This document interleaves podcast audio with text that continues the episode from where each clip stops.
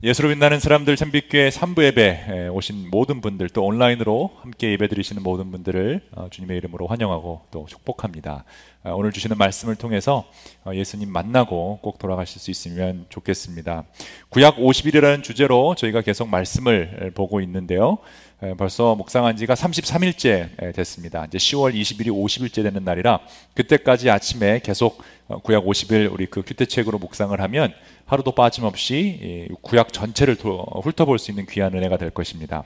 어, 여섯 번째 시간인데요. 이제 다음 주, 그 다음 주면 이제 끝납니다. 그래서 이제 다시 한번 중간쯤에 우리가 리뷰를 해야 되는데, 뭐 여러분 잘 아시다시피 제가 설교 시리즈를 하면 매번 리뷰를 하고 또 그날 말씀을 전하곤 합니다. 이 복습 예습만 제대로 해도 공부 잘한다는 거 여러분 아시죠? 어, 첫 번째 주에 우리 뭘 배웠는지 한번 보겠습니다. 하나님의 이미지가 드러나는 공동체는 자비롭고 은혜로우며 어, 오래 참음으로 사랑과 진리가 풍성한 공동체임을 보았습니다. 두 번째 시간은요, 우리가 교회로 모이는 이유는 흩어지기 위함이다라는 것을 보, 어, 보았습니다. 세 번째 요셉 이야기를 통해서는 힘든 상황일수록 우리가 챔피언임을 잊지 말고 그 챔피언의 품위와 품격을 어, 잊지 말자라는 걸 보았습니다. 이미 우리가 넉넉히 이겼기 때문이다. 네 번째 6월절 이야기를 통해서는요 어린 양의 보혈로 패스 오버 그래서 어, 이 출애굽을 향한 시작한 첫 모험을 내딛게 되었던 이스라엘 백성처럼 우리도 인생이라는 이 광야를 어, 이 생명 보험에 목숨을 걸지 말고 생명 모험을 즐겨야 된다는 것을 보았습니다. 그리고 지난주 다섯 번째 시간은요, 신앙이란 하나님을 애써 알아가는 여행이다라는 말과 함께 하나님을 알기 위한 awesome is awesome을 보았습니다. 감사합니다.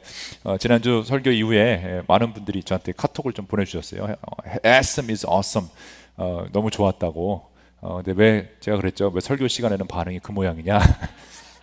그랬더니 그분이 나는 온라인으로 봤다. 그래서 아 알겠다 그랬습니다. 오늘은 구약 50일 어, 여섯 번째 주일로 다윗 이야기를 통해 주시는 예, 하나님 말씀 같이 보도록 하겠습니다.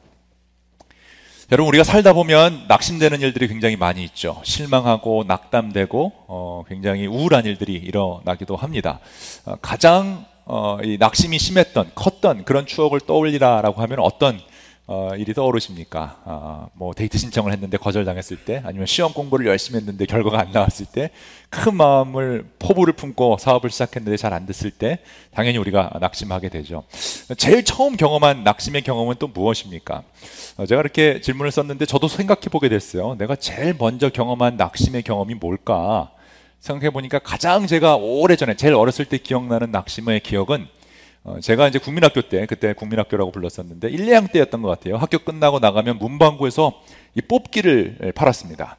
50원인가 그랬던 것 같아요. 근데 그 50원을 내면 이, 이 판에다가 번호가 적혀져 있는데 그, 그 무슨 동물 그림들 있는 걸 맞춰서 숫자를 뽑으면 그 뽑히면 그 동물을 캔디를 주는 거예요. 그래서 그 잉어 어, 제일 큰 게 이제 잉어 설탕으로 만든 잉어 캔디인데 불량식품인데 이렇게 생긴 겁니다. 여러분 혹시 보신 기억이 있는지 모르겠어요. 이거 하는 재미로 어, 어렸을 때부터 그러니까 도박을 한 거죠. 그죠? 이거 하는 재미로 학교 끝나는 어, 시간만 기다렸는데, 어, 이게 잘 안 돼요. 어, 이게 뽑으려고 해도 안 뽑히고, 저는 참 그때나 지금이나, 그래서는 복권을 안 하는데, 안 뽑혀요, 잘. 어, 이때도 안 뽑혀서, 그때 안 뽑혔을 때 낙심한 경험이 딱 떠오르더라고요. 특히, 어, 학교 다닐 때 어, 학교 끝나고 뽑았을 때 안 됐기 때문에 저는 이제 모태 신앙이었고 4대쯤 있는 집안이었거든요. 그래서 혹시 주일날 뽑으면 잘 뽑힐까 싶어서 저희 어머님이 100원을 헌금하라고 주면 이거 솔직한 고백인데 100원을 헌금 그 박원이를 돌리면 넣고 50원을 제가 거슬러 받았습니다. 그래서 그 50원을 가지고 이 문방구에 가서 이제 이걸 하는 거예요. 뽑기를. 어, 그리고 기도했습니다. 아, 주님 도와주십시오. 저는 잉어를 꼭 뽑아야 됩니다. 왜냐면 이거 뽑은 아이들이 공, 공, 정말 정말 부러웠어요. 어, 그래서 기도하고 했는데 됐을까요? 안 됐을까요? 예, 안 되죠. 안 되죠. 그때 경험한 그 낙담, 낙심.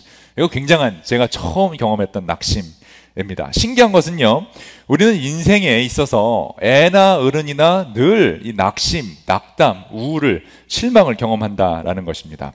그 누구도 낙심의 경험을 피할 수 없기 때문이죠. 불완전한 이 세상에 사는 불완전한 우리들은 낙담할 수밖에 없는 일들이 일어납니다. 자, 그렇다면 어, 낙담할 수밖에 없는 이 세상을 살아가는 그리스도인들은 그러면 어떤 어, 낙담에 대한 반응을 보여야 할까요?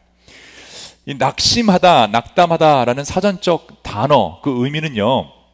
뭐 간단합니다. 바라던 일이 뜻대로 되지 않아서 마음이 상한 상태라고 사전이 정의하고 있는데 한자를 보면 떨어질 낙과 마음심, 그러니까 마음이 떨어졌다라는 표현입니다. 더 느낌이 오죠. 근데 영어로 보면 더 느낌이 옵니다. 어, 이 영어로 낙담, 낙심을 번역기로 돌리면 어, discourage, discouragement라는 단어가 나올 수 있는데 이 discourage라는 단어는 앞에 붙은 이 this라는 어, 단어 라틴어와 또 courage라는 단어가 붙인 거잖아요. this는 반대하다, 아니다, 뭐 부정하다는 뜻이고 courage는 용기인데 그러니까 용기를 부정하고 용기를 디스하는 거죠. 요즘 젊은 사람들이 많이 쓰는 표현 중에 어, 왜너 나 자꾸 디스해 이렇게 했을 때 이제 그게 왜 반대해, 부정해, 왜 공격해. 그러니까 용기가 공격당한 겁니다. 용기가 부정당한 것. 이것이 낙심이라고 얘기합니다. 마음이 상해서 떨어진 상태, 또 용기를 디스당한 상태를 낙심, 낙담의 상태라고 합니다. 오늘 이곳에 계신 분들 가운데 또 온라인으로 예배드리는 분들 가운데 어, 이 낙심, 낙담, 마음이 떨어지고 나의 용기, 살아갈 힘에 디스를 당하신 분들이 분명 어, 계실 겁니다.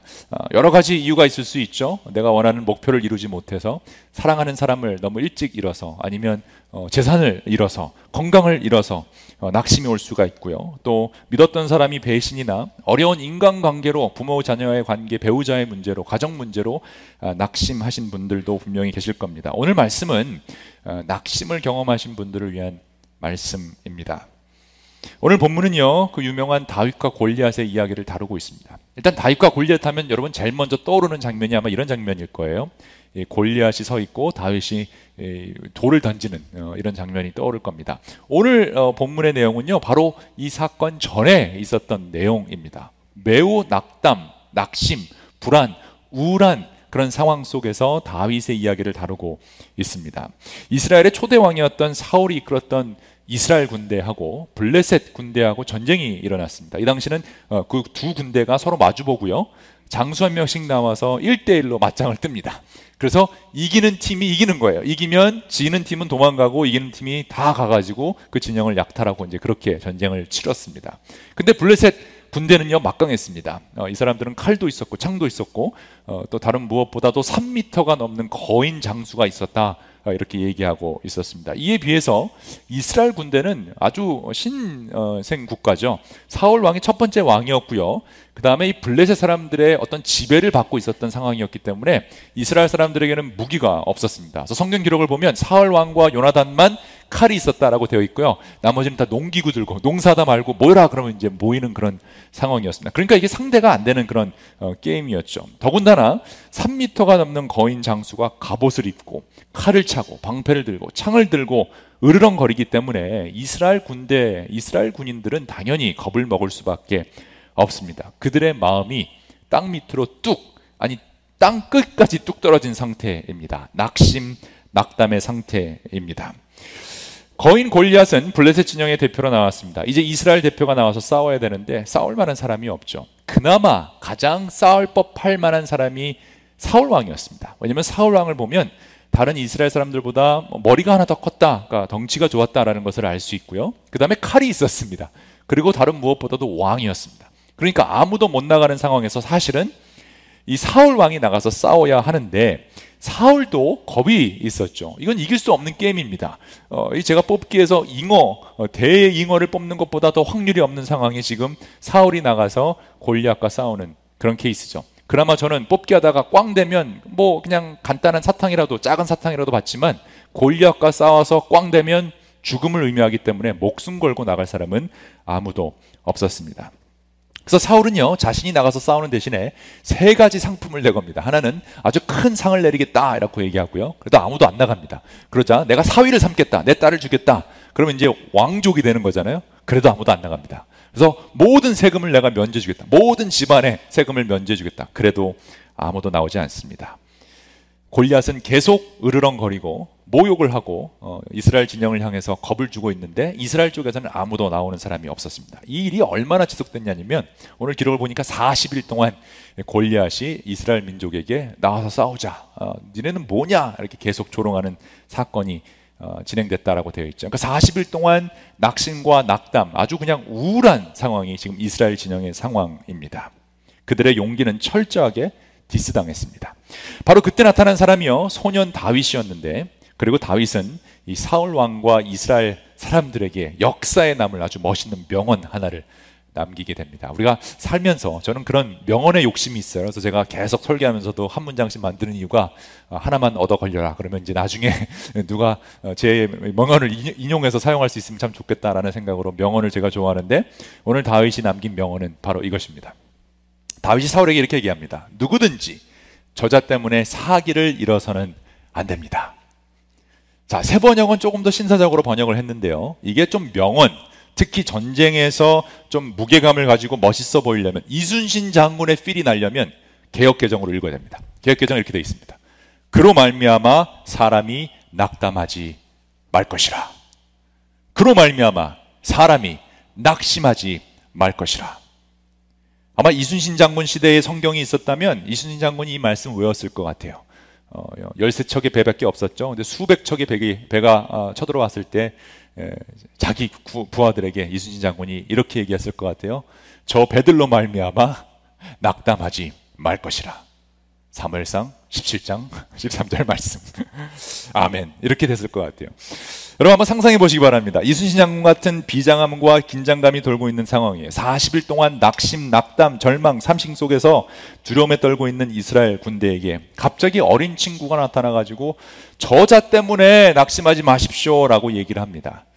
자, 이 소년의 용기는 참 기특하지만 지금 상황이 안 되고 굉장히 우울한 상황이고 이 목동인 이 소년이 골리앗과 상대한다는 것은 말이 안 되죠. 그러니까 당연히 어, 이 사람이 이 다윗을 통해서 용기를 얻기보다는 아마 사람들이 콧방귀도 안 꼈을 겁니다. 혹시 슈퍼맨이나 헐크 같은 장소가 갑자기 나타나서 싸우겠다.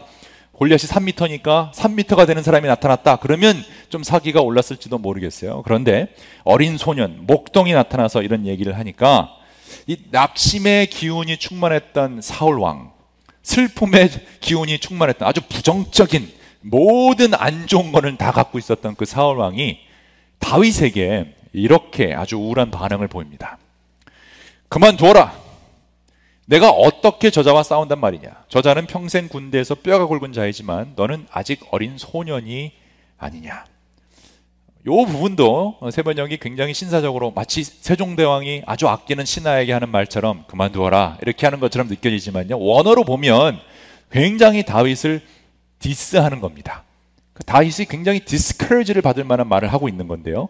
이게 얼마나 어, 사울이 부정적인 사람인지를 잘 보여주고 있는가 하면 이 어, 원어를 영어로 번역한 게 훨씬 더 느낌이 오는데 영어 영어로 번역하면 이렇게 돼 있어요. 다윗이 사울 왕에게 얘기하죠. Let no man's heart fail because of him. 어, 마, 음이 떨어지면 안 됩니다. 마음 상하지 마십시오. 이렇게 얘기하니까 And Saul said to David, You are not alone 이렇게 얘기해야 되는데 사울 왕이잖아요. 하나님의 부, 기름 부음을 받은 사람이잖아요. You are not alone. God is with you. Go fight 이렇게 얘기했어야 되는데 이 부정적인 어, 이 낙심, 낙담에 가득 차 있었던 이 사울 왕이 한 것은요. You are not able 이렇게 얘기합니다. You are not able to go against this Philistine to fight with him. You are not able. 가망성이 없다라는 거예요. 할 수 없다라는 거예요. 하지 말라라는 거예요. 어디서 까부냐라고 이야기하는 거죠. You are not able. 참 아이러닉합니다. 골리앗 때문에 다 절망과 낙담을 경험하는 상황에서 유일하게 하나님의 백성답게 지금 싸우겠다라고 얘기하는 다윗을 향해 이스라엘의 왕인 사울은 You are not able 이라고 얘기하고 있습니다. 전형적으로 강자에게 약하고 골리앗 앞에서는 아무 말도 못하면서 약자처럼 보이는 다윗에게 강한 강자에게 약하고 약자에게 강한 척한 소인배의 스타일이죠. 혹시 여러분에게도 이렇게 말하는 사람이 주위에 있으십니까? 아니면 여러분이 늘 약자들에게 You are not able 이라고 말하십니까? Yes, you can. Of course you can. Let's try. 라고 격려해 주며 응원해 주어야 마땅한 사람이 오히려 You are not able. 아서라, 안 된다, 망한다, 힘들다, 포기해라. 이러는 분이 혹시 계십니까? 아니면 여러분이 그런 말을 자주 하고 계십니까? 밖에서는 아무 소리 못 내면서 집안에서는 왕처럼 소리치며 군림하려는 그런 사람들 우리 주위에 꼭 있습니다. 여러분 신기하게도요. 낙심으로 가득 찬 사람, 그러니까 낙심을 경험하고 낙심 속에서 헤어나지 못하는 사람들은 부정적인 말하기를 좋아합니다. 아니 좋아하기보다 그냥 늘 나오는 게 툭 치면 부정적인 말이 나오죠. 낙심에 차고 넘쳐서 주위에 있는 사람들에게까지도 낙심을 전염시키는 일을 하는데 항상 말이 그렇죠. 내가 해봤는데 안 된다. 그러다가 망한다. You are not able. discourage 된 사람들은 꼭 다른 사람의 용기까지도 디스한다라는 것이죠. 내가 그, 뭐, 그, 그, 내가 못한 일을 그 사람이 해버리면 더 낙담될 수 있기 때문이에요. 그러니까 어쩌면 여러분 주위에서 자꾸만 여러분을 디스하고, 어, 여러분의 용기를 꺾어버리려고 하고, 자꾸 여러분에게 안 된다라고 말하는 사람은 두려워서 그런 거예요. 여러분이 할까봐. 그러니까 여러분, 보여주시기 바랍니다. 하나님의 백성들은 부정 속에서, 낙담 속에서 사는 것이 아니라, You are not able이 아니라 You are not alone because God is with you. 하나님이 함께 하시기 때문에 능히 이겨낼 수 있음을 보여주셔야 할 것입니다. 역으로 보자면 내가 낙심되어 있는지 아닌지, 내가 부정적인 사람인지 아닌지를 보는 방법 중에 하나는 내가 다른 사람들을 격려하고 있는지 낙심시키고 있는지를 보면 돼요. 내가 다른 사람의 courage를 디스하고 있는지 아니면 in courage를 하고 있는지를 보면 될 것입니다. 나 때문에 다른 사람들이 힘들어한다면, 낙심되어 있다면 여러분 회개하셔야 됩니다. 여러분 우리는요 사울 왕처럼 다른 사람을 discourage 하기 위해서 있는 것이 아니라 우리는 하나님 안에서 encourage를 하기 위해 있는 사람들이기 때문이죠. 하나님의 나라는 낙심의 나라가 아닙니다. 하나님의 나라는 encouraging 해주는 나라입니다. 지금 사울은 겁을 먹었습니다. 골리앗 앞에서 떨고 있어요. 간담이 서늘해졌고 도저히 싸울 수 있는 용기가 없어졌어요. 마음이 내려앉았죠. 그런 자신의 모습에 아마 실망도 했을 겁니다. 한 나라의 왕으로서 폼이 안 나요. 품격이 없어요. 나가서 싸워야 된 죽이 되든 밥이 되든 내가 나가겠다 그러면 신하들이 말려야 되는데 말릴 신하들도 없고 본인은 못 나가겠다 그러고 지금 폼이 말도 아니죠. 그런 낙심이 가득했던 사울은 다윗에게 you are not able 이렇게 얘기하죠. 또 신기하게도요, 그렇게 부정적인 사람들은 말을 하다가 어떤 리즈닝이나 상식적인, 이성적인 라직이 없으면 꼭 그 사람을 인신공격합니다. 특히 나이 가지고 주로 그런 걸 해요. 사울이 이렇게 얘기합니다. You are not able to go against this Philistine to fight with him. Why? Because For you are youth 이렇게 얘기해요. 너는 어린애잖아. 이렇게 얘기하죠. For your youth. 그 다음에 word play가 있는데요. You are youth and he is a man of war from his youth. 그러니까 너는 지금 그냥 youth고 너는 그냥 애고 골리앗은 애 때부터 전쟁에서 싸운 사람이니까 상대가 안 된다라고 얘기하는 거죠. 넌 나이가 어리잖아. 너 몇 살이냐라고 짓누르는 것입니다. 하나님이 유스미니치를 얼마나 사랑하는지를 모르고 하는 말이죠. 내가 뭘 할 수 있겠냐? 네 나이 몇 살이냐? 조그만 게 어린 녀석이. 낙심이 낙심에 지배당하는 지배당하는 부정적인 사람들의 또 다른 특징은요. 이 나이를 따진다라는 거예요. 제가 한국 드라마를 보면서 늘 자주 등장하는 어, 말다툼 싸움신에서 보면 나이 많은 사람과 나이 어린 사람이 말다툼을 하면 꼭 끝에 가서는 어떻게 결론이 납니까? 넌 몇 살이야? 조그만 게 어디서 뭐 이런 말이 나오죠.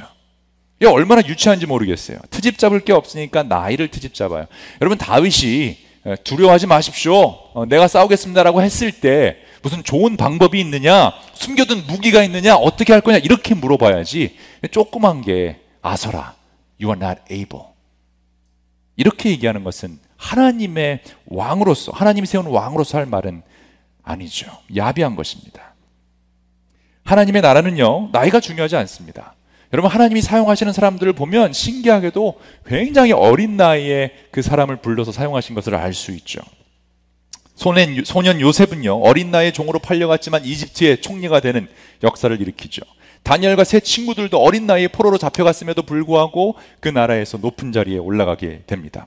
또 하나님은요 마리아와 요셉이라는 10대 청소년들을 선택하시고 그 부부 사이에 예수 그리스도로 탄생하기로 결정하십니다. 그리고 오늘 소년 다윗도 다르죠. 그만둬라. 어린애가 뭘 아냐라는 등의 조롱 속에서 다윗은 낙심하지 않습니다. 사실 다윗에게 골리앗보다 더 다윗을 디스크레지 했던 사람들은 누구냐면 바로 사울 왕과 또 다윗의 가족들이었습니다.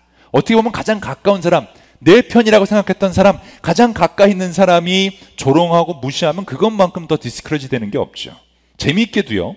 오늘 다윗의 이야기를 기록한 사무엘상의 기자는 바로 오늘 이 사울 이야기 바로 전에 다윗이 다윗 형에게 디스커리지 받는 장면도 기록해 두었어요. 굳이 그 엘리압, 엘리압이 다윗의 형, 맏형이었는데 엘리압이 왁 디스커리지 하는 장면을 넣을 필요가 없었음에도 불구하고 그것을 기록했다는 것이 굉장히 재미있습니다. 형들에게 점심 배달을 온 다윗은요, 골리앗에 대한 얘기를 듣게 됩니다. 40일 동안 아주 낙심돼 있고 낙담돼 있던 그 상황에서 골리앗이 와 하나님의 군대를 모욕하는 것을 듣자 다윗이 화가 나죠. 그래서 어떻게 저런 말도 안 되는 이방인이 어, 감히 하나님의 군대를 모욕할 수 있겠느냐라고 말을 하게 되죠. 그때 그 말을 들은 맏형 엘리압은 사울과 아주 비슷한 discourage를 다윗에게 합니다. 다윗이 군인들과 이렇게 이야기하는 것을 맏형 엘리압이 듣고 다윗에게 화를 내며 꾸짖습니다. 너는 어쩌자고 여기까지 내려왔느냐? 그러나서 어떻게 디스커리지를 하냐면요.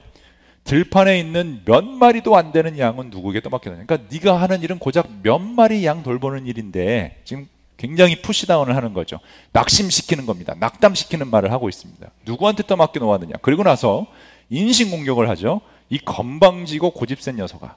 내가 전쟁 구경을 하려고 내려온 것을 누가 모를 줄 아느냐. 사실 엘리압이 이런 말을 골리앗한테 했었어야죠.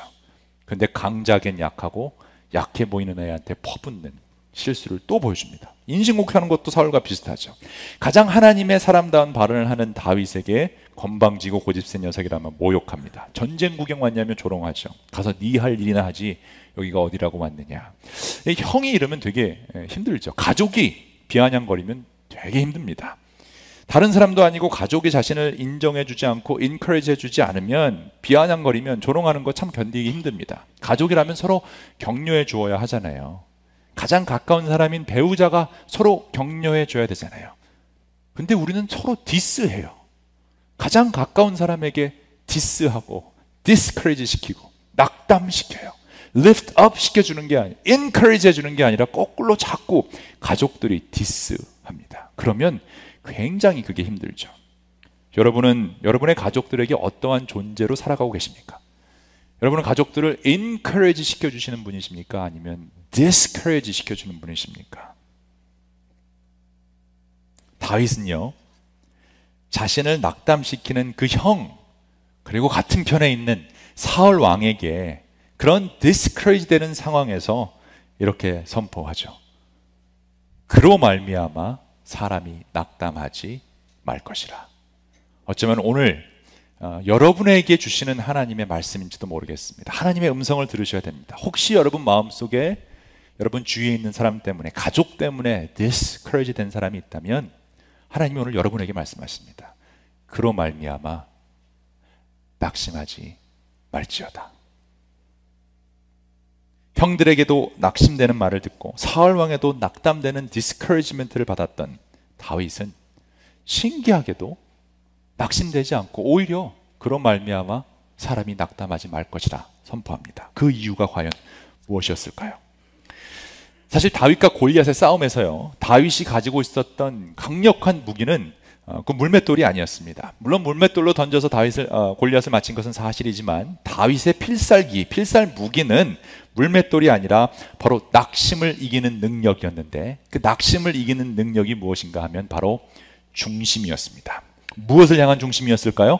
하나님을 향한 중심, 즉 하나님을 바라볼 수 있는 그 중심이 낙심을 이겨내는 힘으로 드러나는 것을 우리가 알 수 있습니다. 또 신기한 것은요, 이 중심이라는 한자를 붙여놓으면 앞뒤로 어, 해놓으면 이게 충자가 됩니다. 그래서 충성할 충자가 이 중자와 심자를 합쳐놓은 거잖아요. 그러니까 내 중심이 하나님께 향해 있을 때 그게 충성이 된다라는 말입니다. 중심을 잃지 않는 것이 충성이죠. 나의 마음이 어떤 상황 속에서도 떨어지거나 상하는 것이 아니라 오직 하나님께로만 향할 수 있는 상태, 내 마음의 중심이 하나님만 바라보는 것, 이것을 하나님을 향한 충성이라고 하는 것이. 다윗에게는 그 중심이 하나님을 향해 있었어요. 하나님 마음에 합한 사람이라는 말을 들을 정도로 그 마음의 중심이 하나님께 있었기 때문에 그 어떤 낙담의 소리를 들어도 마음이 땅에 꺼지지 않았던 것이에요. 다윗은요, 골리앗 따위는 하나도 두렵지 않았어요. 다윗은요, 자기 형이 뭐라고 하든 하나도 두렵지 않았어요. 사울 왕이 뭐라고 해도 하나도 낙담되지 않았어요. 하나님이 함께 하심으로 어려움을 이겨낸 경험들이 많았기 때문이에요. 아무리 사울 왕이 you are not able 이라고 얘기할지라도 you are not alone 이라는 말을 하나님으로부터 듣고 경험했기 때문에 하나님을 향한 그 중심이 낙심을 이긴다라는 사실을 믿고 있었습니다. 바로 그 믿음이 여러분에게 필요합니다. 오늘 본문 바로 전인 16장을 보면 하나님이 다윗을 선택하신 이유도 바로 이 중심 때문이라는 것을 보여주죠. 이세라는 사람의 아들 중에 첫째 아들 엘리압이 제일 왕 같아 보였습니다. 사울 왕을 패하고 이제 두 번째 왕을 세우려는 하나님의 명령에 따라 사무엘 선지자가 이세의 집에 왔습니다. 첫째 맏형을 보고 정말 왕같이 생겼다라고 얘기를 하고 그 첫째에게 기름을 부려고 할때 하나님이 이렇게 얘기하시죠. 여호와께서 사무엘에게 이르시되 그의 용모와 키를 보지 말라. 내가 이미 그를 버렸노라. 내가 보는 것은 사람과 같지 아니하니 사람은 외모를 보거니와 나 여호와는 중심을 본다. 다윗의 중심은 하나님이었어요. 다윗은 어려운 일이 일어날 때마다 하나님을 바라보는 마음이 있었어요. 문제를 바라보거나 해결책을 바라본 것이 아니고 어려움을 바라본 것이 아니고 해결책을 찾으려고 했던 것이 아니라 그럴 때마다 마음이 상할 때마다 그 중심에 하나님을 바라보는 훈련을 했던 것입니다. 그 중심으로 낙심을 이겨낸 것이죠. 여러분 우리도 이 세상에 보이는 것 때문에 낙심하지 말아야 할 것이에요. 이 세상에 있는 것들, 우리 눈으로 보는 것, 우리 손으로 만질 수 있는 것은 우리를 낙심시킬 수밖에 없습니다. 그런데 여러분, 우리는 보이는 것이 아니라 보이지 않는 영원한 것에 소망을 두고 사는 사람이잖아요. 그쵸? 예수님 믿는 사람들이라면 보이지 않는 것에 소망을 두고 있어야 되잖아요. 예수님 믿지 않는 분들이라면 적용되지 않겠죠. 그러니까 여러분은 괜찮아요.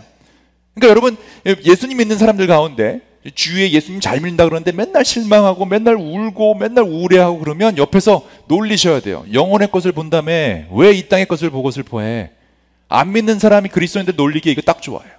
근데 믿는 사람들이라면 예수님 믿는 사람들은 우리는 영혼의 것을 바라보는 사람들이라고 한다면 우리가 보이는 것에 대해서 실망할 이유가 하나도 없다라는 것이죠. 여러분, 우리가 우리 눈으로 보이는 세상은 낙심할 수밖에 없어요.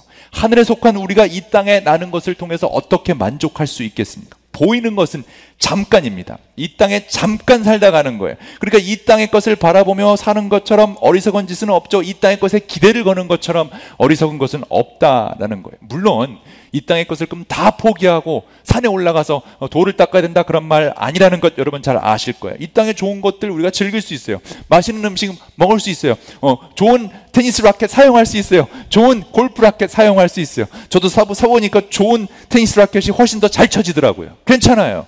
그런데 거기에 기대를 걸지 말라라는 거예요. 아무리 좋은 라켓을 사도 여러분 아무리 쳐도 페더러처럼 될 수 없잖아요. 아무리 골프를 잘 친다 해도 요즘 저런 골프를 안 쳐서 누가 유명한지 모르겠지만 하여튼 그렇게 될 수가 없잖아요. 여러분 그 라켓에 기대를 건다라는 것, 세상의 것에 기대를 건다라는 것은 실망할 수밖에 없어요. 우리는 이 땅의 것에 소망을 두는 사람이 아니기 때문에 그래요. 사람도 마찬가지죠. 여러분 우리가 사람에게 너무 기대하지 말아야 될 것 같아요. 사람에게 기대할 수 없어요. 보이는 사람에게 기대하면 우리는 낙심할 수밖에 없어요. 여러분, 자녀들에게 너무 기대하지 마세요. 그렇잖아요.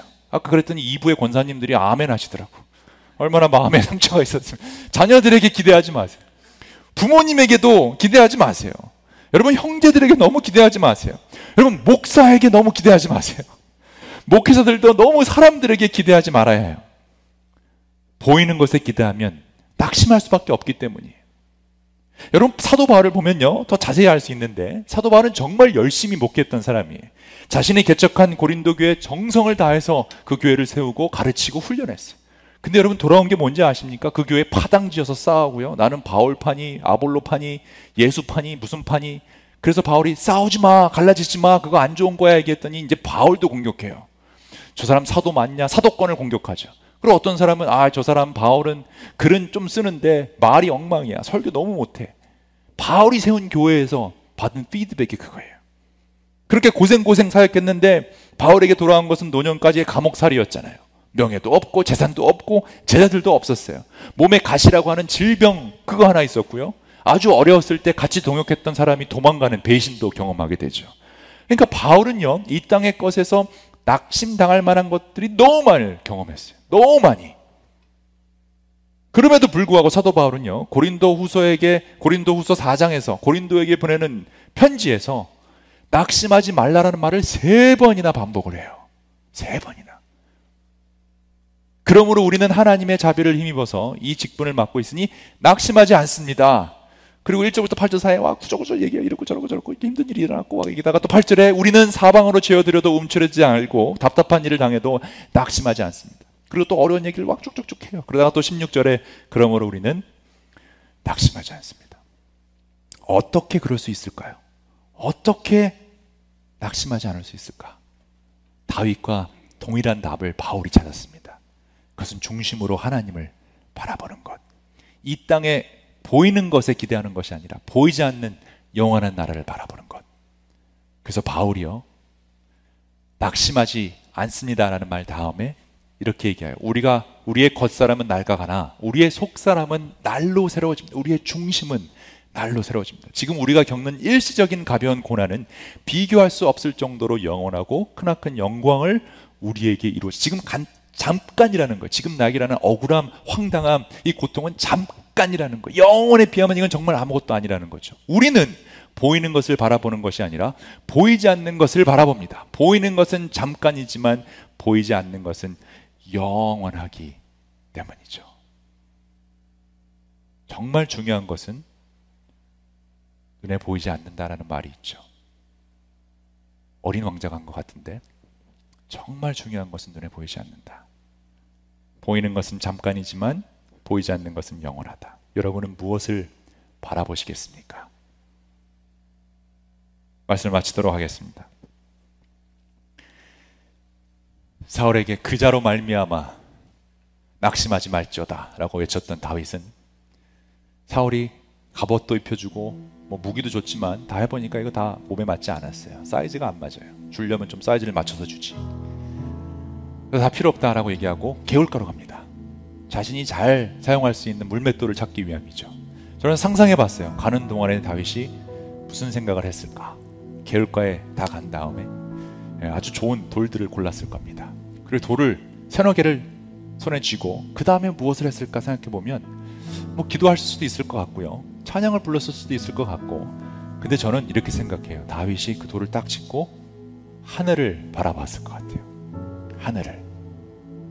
그리고 과거에 하늘을 바라봤을 때 용기를 얻고 나아간 것처럼 하늘을 바라본 다윗은 그 돌을 들고 낙심 덩어리인 골리앗을 향해 돌진합니다. 어떻게 되었을까요? 바로 이 경험 때문에 다윗이 이런 노래를 지은 것 같아요. 내 영혼아, 내가 어찌하여 낭망하며 어찌하여 내 속에서 불안하는고? 너는 누굴 바라라? 하나님을 바라라. 여러분 우리가 믿는 사람들, 그리스도인들이 바라볼 수 있는 것은 오직 주님뿐입니다. 하나님뿐입니다. 우리의 중심이 하나님을 향하지 않으면 우리는 승산이 없어요. 이 세상은 낙심투성이기 때문이에요. 간혹 가다가 그 큰 잉어, 잉어가 당첨될 수도 있겠죠. 그런데 확률적으로 힘들어요. 간혹 가다가 좋은 일이 일어날 수 있겠죠. 근데 확률적으로 여러분 이 세상은요 낙심 덩어리예요. 우울 덩어리예요. 죄로 가득한 이 세상은 아무리 우리가 발버둥 쳐도 행복할 수 없어요. 그러므로 낙심될 때 우리는 하늘을 바라봐야 합니다. 마음이 상할 때 여러분, 마음이 너무 아파서 막 땅에 떨어질 때, 흘러내릴 때 우리의 눈은 하늘을 바라봐야 합니다. 어쩌면 낙심이라는 것은 하늘을 쳐다보라는 하나님의 사인일 수 있어요. 역시 여러분 마음이 아프서 상심이 돼서 지금 이 자리에 오신 분이 있다면 이따 나가실 때 하늘을 한번 쳐다보시기 바랍니다. 저 푸른 하늘을 바라보시면서 두손 불꽃 치고 그 낙심 덩어리를 향해 달려가야 합니다. 하늘을 바라봅시다. 전화기만 바라보지 말고 자기 전에 제가 예전에도 얘기했잖아요. 자기 전에 전화기를 보다가 힘이 딸려서 떨어지면 여러분 얼굴만 아픕니다. 경험해 보셨잖아요. 주식 창만 들여다보지 마시고 은행 잔고만 들여다보지 마시고 하늘을 쳐다봅시다.